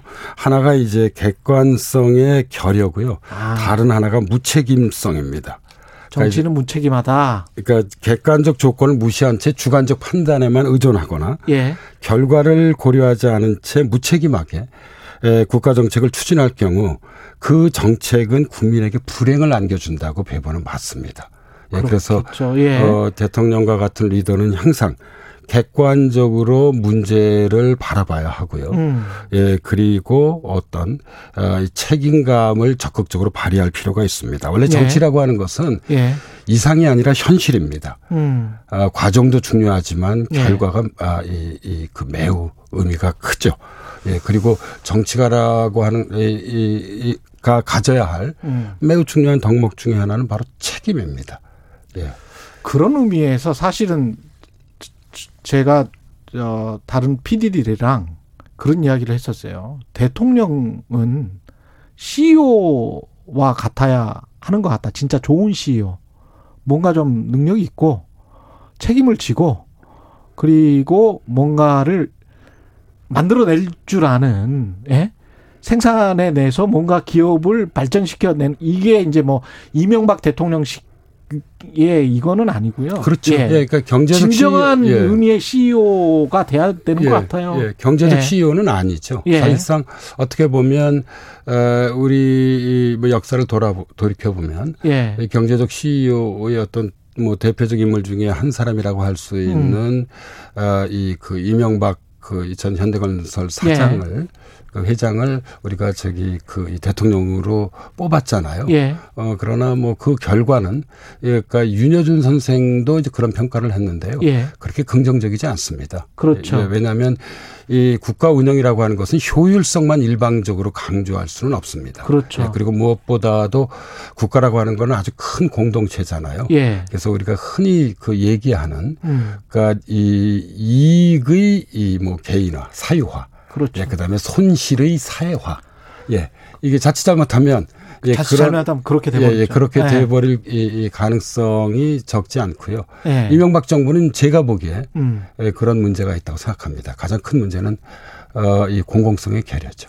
예. 그럼에도 불구하고 윤여준 전 장관의 조서를 가지고 오신 이유 대통령의 자격이라는 책입니다. 네, 예. 그거는 당선 이후에 분명히 어떤 통치력 그 통치를 할 수 있는 능력 이거는 있어야 되는 거는 같아요. 윤여준 전 장관의 책에서 말하는 핵심. 네. 예. 그러니까 윤 장관은 좀 독특하신 분이잖아요. 예. 그 사실상 우리는 이제 흔히 뭐 정치 전략가 뭐 혹은 아니면 책사, 뭐 책략가죠. 로 보고 있는데 2011년, 그러니까 12년 대선을 앞두고 이 책을 발표하신 겁니다. 이 대통령의 자격이란 책은 제가 보기에 상당히 주목할 만해요. 왜 예. 그런가 하면 윤 장관은 이게 아리스토텔레스가 썼던 말인데요. 예. 프루던스라고 하는 예. 우리말로 하면 예. 실천적 능력 혹은 실천적 지혜입니다. 예. 이런 측면에서 대통령에게 요구되는 자격. 을 분석을 했는데요. 가장 중요한 건 당선 이후의 통치력이라는 것입니다. 그래서 윤 장관은 이 책에서 이 자신의 이제 그 개념을 하나 쓰고 있는데요. 그게 스테이트 크래프트라는 개념입니다. 우리말로 하자면 국가를 다루는 실천 능력입니다. 예. 구체적으로 네 가지가 중요한데 헌법적 기본 원리를 포함한 국가제도의 관리. 예. 국민적 일체감 형성과 통합의 유지, 그다음에 대내외 각종 현안에 대응할 수 있는 올바른 정책의 수립 및 실행, 예. 그리고 여러 정치 세력 및 인물 관리. 예. 이런 것이 국가라는 법인체의 행위자로서 요구되는 능력이라는 것입니다. 그런데 이 능력을 대통령이라고 한다면 가지고 있어야 한다는 것이죠. 이게 대통령의 자격이라고 봤습니다.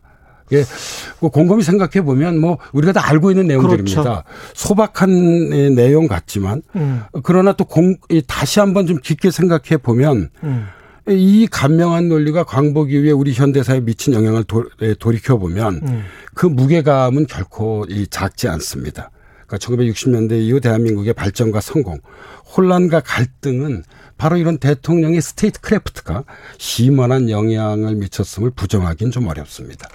근데 이거를 어떻게 측정할 수, 스테이트크래프트라는 걸 어떻게 측정할 수 있는가? 이것도 참. 그러니까 이제 참 이게 어려운 거죠. 왜냐하면 예, 지금 윤 선생이 강조하는 것은 당선 이후의 통치력입니다. 그렇잖아요. 예, 근데 우리는 지금 당선 전에 그렇죠. 그를 선택을 해야 되는 것입니다. 말풍선을 예, 보고 지금 선택하는 거잖아요. 선택해야 되는데 예. 예, 그래서 저는 이 검증 우리가라고 얘기하잖아요. 예. 예, 이것을 좀 아주 치밀하고 좀 뭐 이미 시작이 됐지만 그렇죠. 좀 시간을 길게 놓고 좀 이 검증이 이루어져야 한다고 보는 편입니다. 네 가지 항목들로 역대 대통령들을 그렇게 해서 평가를 하고 있습니까, 윤 전 장관이? 예, 윤 장관은 이제 비교적 긍정적으로 평가하는 대통령은 예. 두 사람입니다. 예.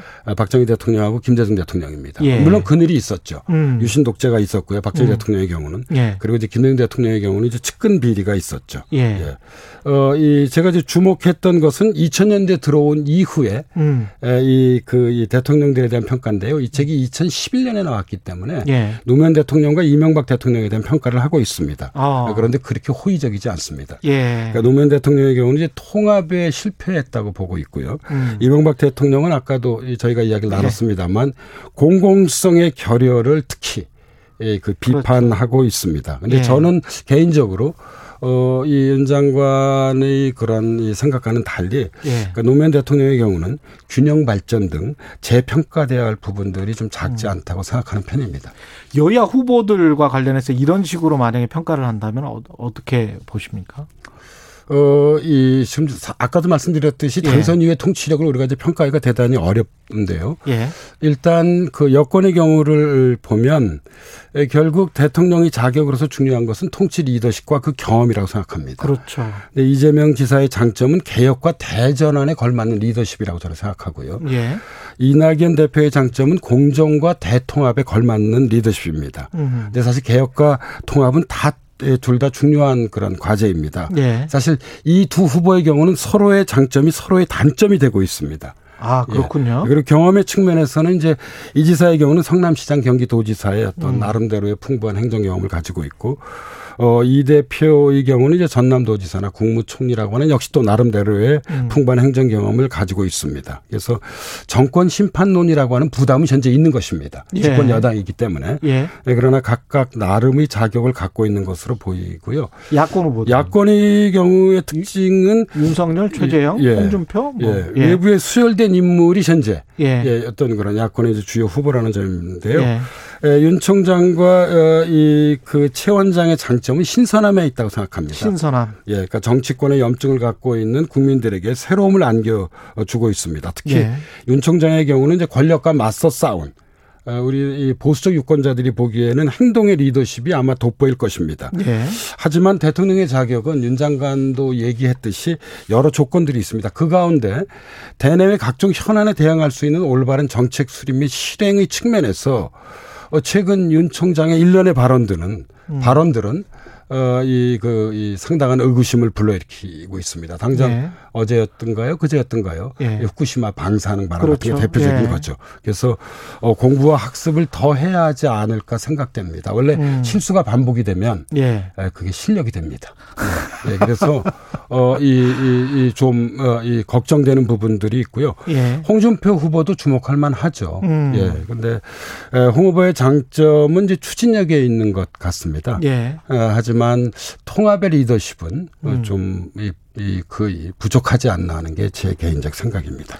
국민들이 어떤 점을 주목해서 대통령의 자격에 대해서 요 점은 꼭 주목해서 봤으면 좋겠다 이렇게 좀 말씀을 해 주십시오. 두 가지입니다. 예. 하나는 경제와 외교에 대한 철학과 식견이 저는 매우 중요합니다. 경제, 외교. 예, 예. 가장 중요한 양축이죠. 예. 예. 그리고 다른 하나는 문제 해결의 역량입니다. 문제 해결 역량. 아까 제가 좀 철학적으로 말씀을 드렸습니다만 예. 천사적 대의를 실현하기 위해서 경우에 따라서는 악마적 수단을 쓸 수밖에 없는 것이 정치입니다. 예. 문제 해결을 위한 것이죠. 예. 여기서 정치는 현실이자 책임이자 결과임을 잘 인식하고 이를 적극적으로 실천할 수 있는 사람에게 저는 내년 3월 9일 우리가 표를 던져야 하고요. 예. 내년 3월 9일까지 계속 주의 깊게 이 후보들을 지켜봐야 한다고 생각합니다. 과연 실천할 역량이 있는가. 예, 말씀 감사하고요. 지금까지 연세대학교 사회학과 김옥희 교수였습니다. 고맙습니다. 네, 감사합니다. KBS 라디오 최경영의 최강시사 듣고 계신 지금 시각은 8시 46분입니다.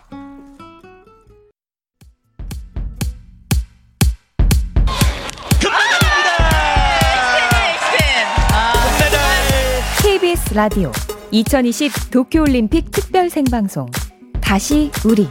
여기는 도쿄 올림픽 현장입니다. 네, 도쿄 올림픽 소식 들어보겠습니다. 도쿄 현지에 나가 있는 라디오 센터 김세슬아 PD 연결돼 있습니다. 안녕하세요. 네, 안녕하세요. 예, 어제 야구는 졌습니다. 아, 네. 어제 3시간 내내 정말 답답한 경기였습니다. 참 안 풀리는 게 이런 걸까 싶었는데요. 예. 저희 한일전에서 패한 다음 날인 어제 저녁 7시 요코하마 스타디움에서 마지막 결승 티켓을 놓고 한국과 미국이 격돌했지만 예. 2-7이라는 뼈아픈 패배로 돌아왔습니다. 미국에 먼저 2회와 4회에서 한 점씩을 내줬어요. 근데 5회 초에서 김혜성과 박혜민의 연속 안타로 1점을 만회를 했습니다. 여기서 저희가 조금 기대를 했었는데 6회 말에 5점이나 내주고 말았습니다. 참 길었어요. 아쉬운 거는 역시 타선이었습니다. 예. 어제 라인업에는 이런 타율 부진에 대한 김경문 감독의 고민이 고스란히 담겨 있었는데요. 네. 지난 경기에서 부진했던 양의지와 황재균이 빠지고 주전 포수로 강민호, 이루수로 김혜성이 출장을 했지만 승리를 가져오는 데는 역부족이었습니다. 야구가 실력이 가장 잘 드러나는 경기라고 하잖아요. 축구는 요행이 좀 있는데 예. 네. 제가 어제 경기를 봤을 때는 어쩔 수 없었다. 맞습니다. 실력차가 네. 조금 나는 것 같더라. 옛날 그 올림픽 야구 대표팀 그 화려했던 선수들, 이승엽 선수랄지 뭐 이런 선수들이 있었을 때하고는 좀 다른 것 같다는 느낌이 들더라고요.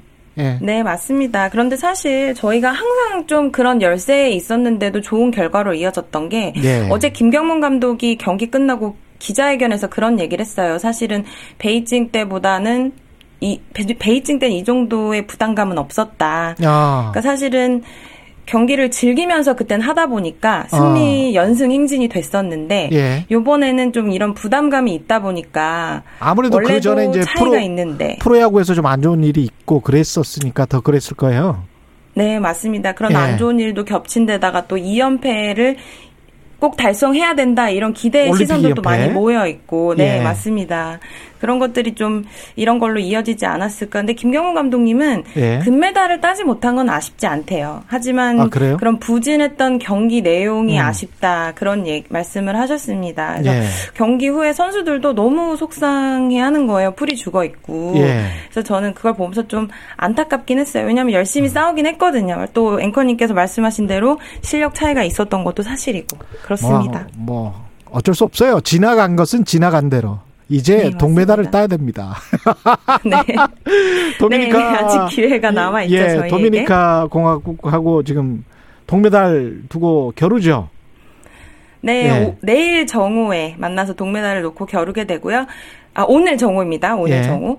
네, 오늘의 패배에 너무, 어제의 패배에 너무 기죽지 말고 이런 경기들을 계기로 후회 없는 경기를 치러내서 무사히 귀환했으면 좋겠습니다. 마지막까지 뭐 응원해 주시기 바라고요. 여자 배구 준결승 경기가 오늘 또 있습니까? 네, 저희 4강 신화의 주역들이죠. 대한민국 여자 배구 대표팀 몬트리올 올림픽 이후 무려 45년 만에 메달에 도전을 합니다. 예. 상대는 브라질입니다. 세계 랭킹 2위의 강팀이기도 하고 저희가 이번 도쿄올림픽 무대 첫 예선 경기에서 세트스코어 3-0으로 패했던 상대이기도 하기 때문에 그렇죠. 대표팀의 각오가 아주 남다릅니다. 야, 이거 브라질은 진짜 강팀이던데 그 탄력도 네. 좋고 선수들이 뭐 다 키도 크고 뭐 이래가지고 이게 한 번도 이긴 적이 없을걸요? 브라질이랑 해가지고 우리 배구 대표팀이? 이긴 적 있나요? 네, 그랬던 것 같아요. 브라질은 예. 항상 강팀이었고 항상 어려운 상대였고 예. 그랬습니다. 네. 그렇지만 우리는 또 갓 연경이 있고 예. 또 뭐 지면 어때요? 열심히 해서 또 멋진 모습도 보여주면 좋잖아요. 네. 예. 일단 분위기는 아주 좋죠 지금.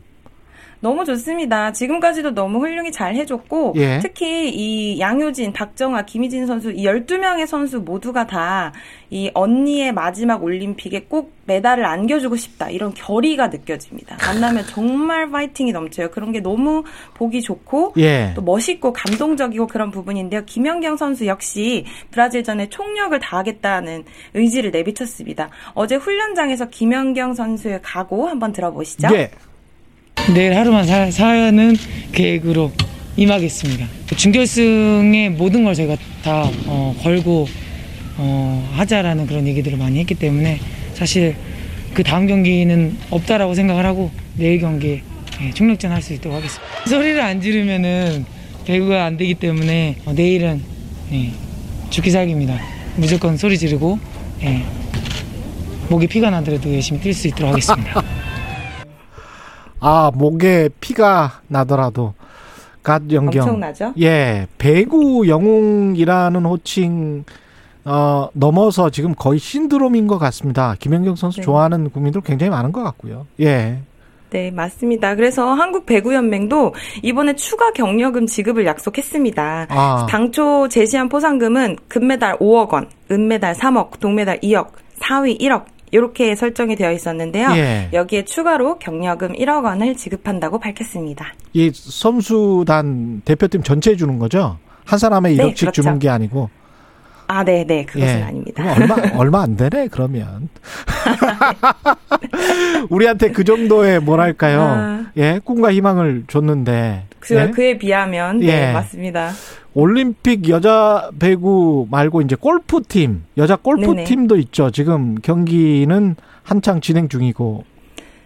예. 네, 맞습니다. 지금 한창 진행 중이고요. 오늘 예. 올림픽도 2연패를 노리고 있습니다. 저희 골프 여자 대표팀. 예. 근데 어제 2라운드에서 넬리 코다가 하루에 무려 9타를 줄이면서 선두로 치고 나갔어요. 지금 예. 이제 6타 차로 추격 중인 고진영 선수는 이제 어제 또 충분히 따라잡을 수 있다며 포부와 자신감을 보였습니다. 그래서 고진영 선수가 현재 공동 6위로 대표팀 중 가장 높은 순위로 추격하고 있습니다. 넬리 코다가 키 큰 선수고 날씨 네. 때문에 변수가 좀 있을 것 같습니다. 네, 주말에 또 태풍 소식이 있거든요. 그래서 토요일 날씨 상황에 따라서 3라운드가 조기 종료할 수 있다는 가능성이 사실 어제부터 제기가 됐었어요. 그래서 이런 소식이 전해지니까 어제 선수들이 엄청 몰아쳤거든요. 그래서 예. 넬리코다 선수도 그렇게 달아난 거고요. 예. 하지만 지금 시각까지는 아직까지 4라운드는 예정대로 열리는 것으로 되어 있고요.